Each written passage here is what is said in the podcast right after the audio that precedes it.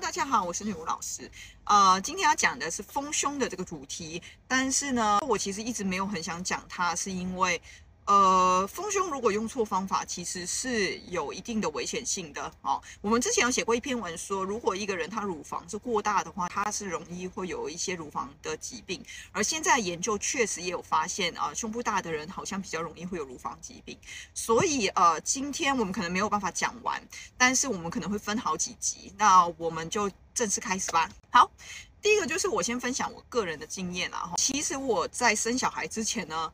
呃，我真的是算瘦子里面胸部大的，因为我好像那时候是 E 或是 F 罩杯，算大吧，对不对？但是那是为什么呢？那是因为我以前的腹部哈，腹部我们叫阴血分哈，阴血分是容易有气胀气的问题，呃，气水或宿便的堵塞，它会让我们的气血下不去，尤其是血，因为你是血分堵塞，血分堵塞，你的。血就容易下不去，它就会累积在上阳分，就是胸部这个地方，所以你就容易会有这个胸部比较大的表现。当然，胸部比较大，它另外一个问题就是它容易会有块状，就代表说你的血都下不去，你的乳房会有很多的血。那这个血如果堵塞的比较多的时候，它就容易形成块状嘛，堵塞嘛，哈。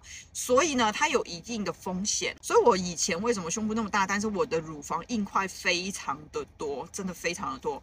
我也必须说，因为以前有胸部大过，我真的觉得胸部大不是一件舒服的事情，哈。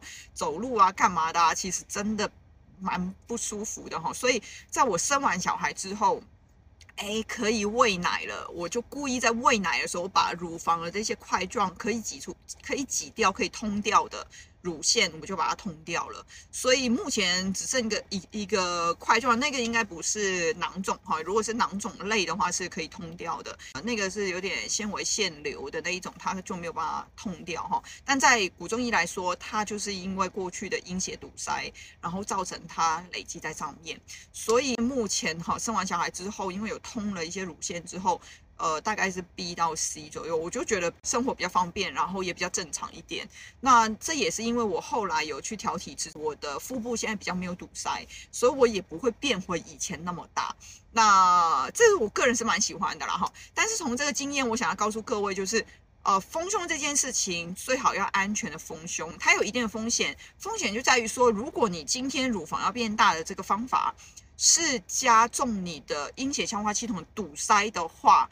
那你的胸部是会变大，但是也同时要非常小心有没有堵塞的问题，或是增加这个乳房一些疾病的几率啊。我还是先说哈，要漂亮还是要健康，你有命才有漂亮可言嘛。好，最后我再讲一下，就是如果我希望乳房变大的话，像刚刚说的阴血的累积有什么方法？最常听到就是吃豆类，对不对？豆类的话，有的人说啊，女性荷尔蒙或什么的。中医里面，豆类它是颜色偏白的，还有呃像白木耳啊，反正颜色白的呃，然后偏淀粉或是粘质的都可以。那豆类是比较偏补精的，因为阴血包含三个成分，精、精、液三个成分，所以刚刚提到的那些都是补阴血的部分，也是目前比较多你在 Google 搜寻会听到或是看到的一些所谓丰胸的方法。但是因为时间关系呢，我觉得比较好的方法应该是补气的方法。那补气的部分，因为时间关系啊、比较不够，我们就下次来讲。那如果你以前用这样子的一些方式去丰胸的话，还是可以的哈。但是要注意，就是这个乳房会不会有硬块的部分。然后我个人会觉得，呃，还有更好的方法。像我们下一集我们就来讲一下针灸吧。哈，针灸是一个直接补气的方式，所以它的效果会比补血来的更安全一些哈。先到这边，拜拜。